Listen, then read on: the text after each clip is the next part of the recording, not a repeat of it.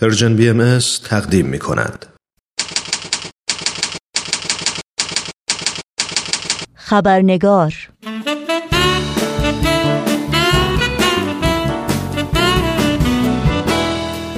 با خوش آمد به شما دوستان و دوستداران خبرنگار نوشین آگاهی هستم و برنامه این چهارشنبه رو تقدیم می کنم قبل از اینکه با میهمان این خبرنگار در بخش گزارش ویژه برنامه به گفتگو بنشینیم نگاهی گذرا داشته باشیم به پاره از سرخطهای خبری در برخی از رسانه های این سو و آن سو و فراسوی ایران زمین. عثمان اسماعیلی کارگر نقاش در سقز به زندان احضار شد. جمعی از حقوقدانان ایرانی در نامه‌ای به دبیر کل سازمان جهانی کار به سرکوب کارگران ایران اعتراض کردند و خواستار اعزام نماینده ویژه این سازمان به ایران شدند. سپیده قلیان فعال مدنی زندانی با انتشار نامه‌ای می نویسد که با تصمیم دادستان و برای تعدیب به زندان قرشک ورامین منتقل شده است. حدود پنج ماه از بازداشت موقت این فعال مدنی زندانی میگذرد.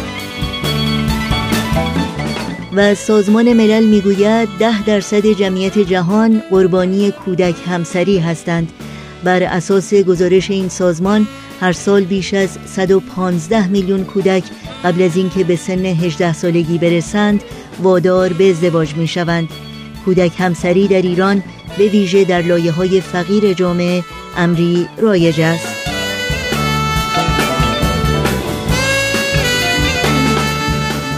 و اینها از جمله سرخطهای خبری برخی از رسانه ها در روزهای اخیر بودند.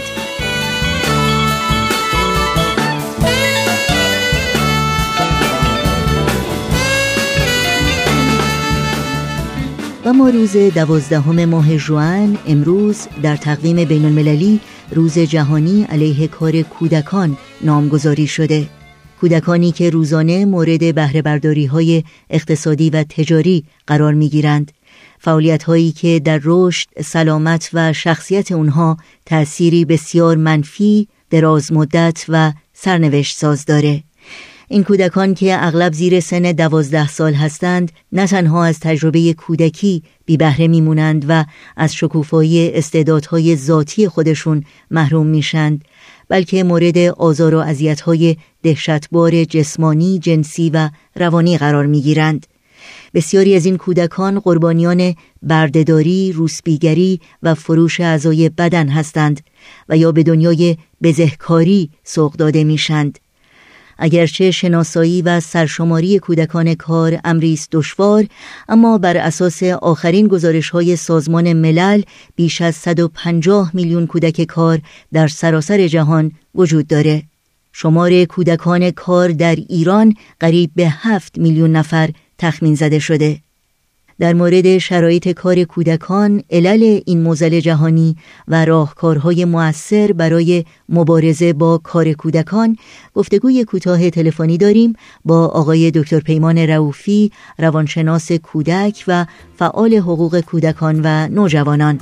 با هم به دکتر پیمان رعوفی خوش آمد بگیم و گفتگوی امروز رو آغاز کنیم.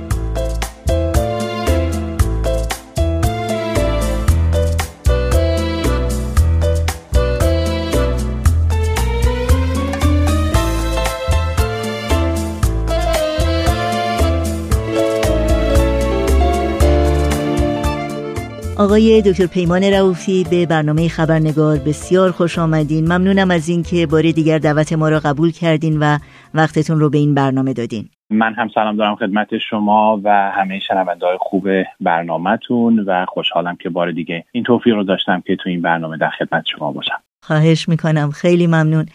امروز همونطور که شما می‌دونید روز جهانی علیه کار کودکان هست و اولین پرسش من این هست که کار کودکان رو چگونه ما تعریف می‌کنیم و چه وقتی که کار کردن یک کودک با موازین و قوانین بین المللی مغایرت پیدا می‌کنه؟ بله اساسا طبق کنوانسیون حقوق کودک که در سال 1990 توسط 193 کشور دنیا به تصویب رسید صحبت از این میشه که هر آنچه رو که محسوب بشه که کودک رو به نوعی به کار می‌گیره و باعث میشه که از تحصیلش به دور بیفته و یا در خطرات روانی و یا فیزیکی قرار بگیره به نوعی او رو از کودک بودن خودش دور بکنه به عنوان کار کودک محسوب میشه و غیر قانونی خواهد بود. در یک قسمت دیگری هم که بخش یک این کنوانسیون هستش انسان رو زمانی کودک می‌دونه که زیر 18 سال باشه. وقتی این دوتا رو کنار هم می‌ذاریم خب طبیعتا تعریفی که از کار کودک می‌تونیم ازش نتیجه گیری بکنیم این هستش که انسان زیر 18 سالی که به جای تحصیل و یا کودک بودن و کودکی کردن به کار گمارده میشه و از او به نوعی بهره برداری های اقتصادی بشه به عنوان کار کودک محسوب میشه. بله خیلی ممنون. در مورد گستردگی این چالش جهانی از شما بپرسم و آیا تمرکز اون منحصر به کشورهای در حال توسعه هست یا اینکه چالشی هست که ما در سراسر جهان در همه کشورها می‌بینیم؟ اساسا خب آمار و تعداد کودکان کار در کشورهایی که با مسائل مشکلات اقتصادی دست و پنجه نرم می‌کنن بالاتر و بیشتر هست. از اونجایی که اصولا از کودک استفاده میشه برای بهره برداری های اقتصادی. بیشتر البته. و می‌بینیم که خب در کشورهایی که این مشکلات اقتصادی وجود داره و فشارهای اقتصادی بر اونها بیشتر میشه بلافاصله مشکلات کار کودکان هم بالا میره. اما فقط منحصر به اون کشورها نیستش. به عنوان مثال می‌تونم بگم که سال 1998 یونیسف یک گزارشی داد و ساحل آج صحبت می‌کرد جایی که کودکان رو به بردگی گرفته بودن و بعد بلومبرگ گزارشی داد که کمپانی های چینی از کودکان استفاده می‌کردن برای کار در معادن.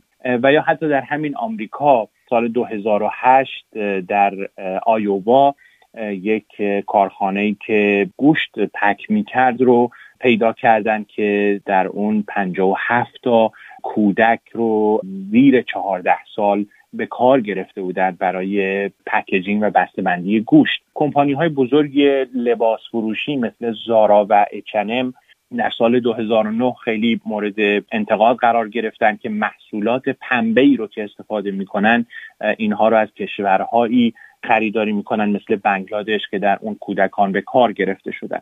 اساسا خب این بهره برداری ها و حتی مسائل برداری های جنسی از کودکان رو می‌بینیم در کشورهای غربی. اینها رو از کودکانی که از کشورهای فقیرتر میارن به کشورهای غربی و در کشورهای غربی از اونها به عنوان برده های جنسی استفاده می‌کنن. این است که خب طبیعتا در کشورهایی که مشکلات اقتصادی بیشتری دارن تعداد و آمار بالاتره اما در کشورهای رو به پیشرفت و یا پیشرفته هم باز ما در قسمتهایی از اون می‌بینیم که این مسئله هست در آمریکا گروه فرهنگی هستن فرهنگی مذهبی هستن به نام آمیش ها که اساسا دولت آمریکا با اینکه قانون ممنوعیت کار کودکان رو داره اما برای این گروه ها یک اگزمشن هایی یا استثناهایی رو قائل شده و به اونها اجازه میده که تحت نظارت پدر و مادرشون در کارهای کشاورزی کار بکنن و اونها رو استثنا کرده از قانون عدم کار کودک. شما به علل اقتصادی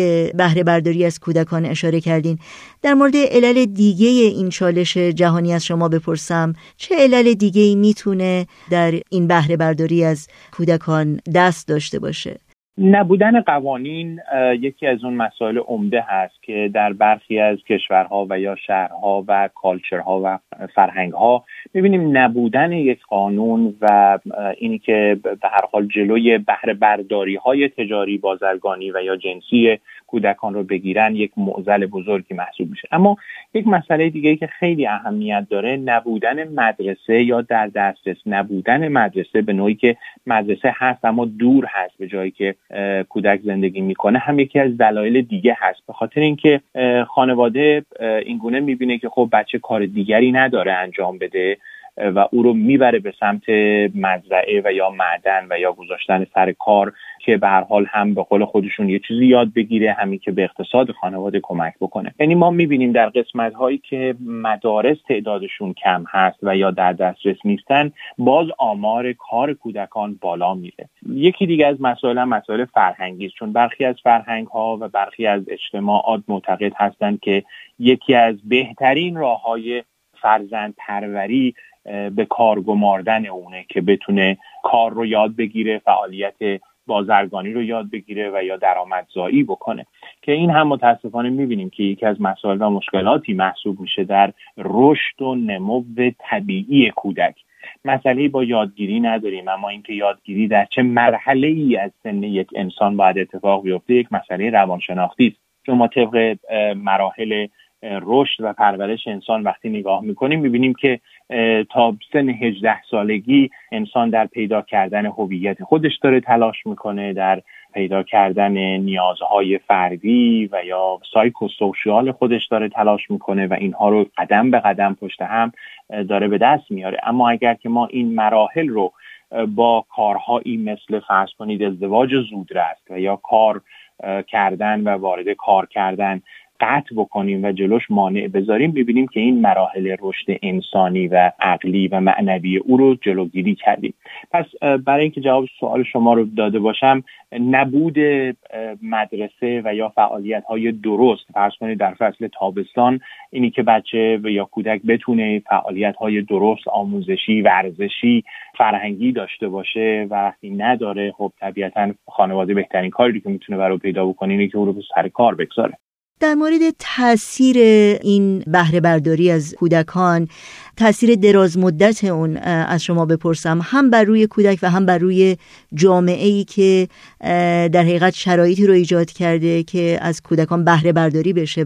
طبیعتا در دراز مدت اون رو که ما در اجتماع و جامعه و در سطح گلوبال و جهانی می‌تونیم ببینیم این هستش که انسانهایی که قرار بوده در دوران مختلف زندگی خودشون کودکی بکنن نوجوانی بکنن جوانی بکنن و انسانیت خودشون رو به دست بیارن بهداشت روانی خودشون رو داشته باشن متاسفانه خب این از اینها گرفته میشه. و بعد می‌بینیم آمار بیماری های روانی آمار اعتیاد آمار طلاق آمار خودکشی ها می‌تونه اینها بسیار بالاتر بره و بیشتر بشه. حتی آمار جرائم و بزهکاری ها رو می‌بینیم که بالاتر میره و همه اینها می‌تونه واقعا خیلی راحت از اون جای اومده باشه که یه کودکی نتونسته کودکی و یا نوجوانی درستی رو سپری بکنه.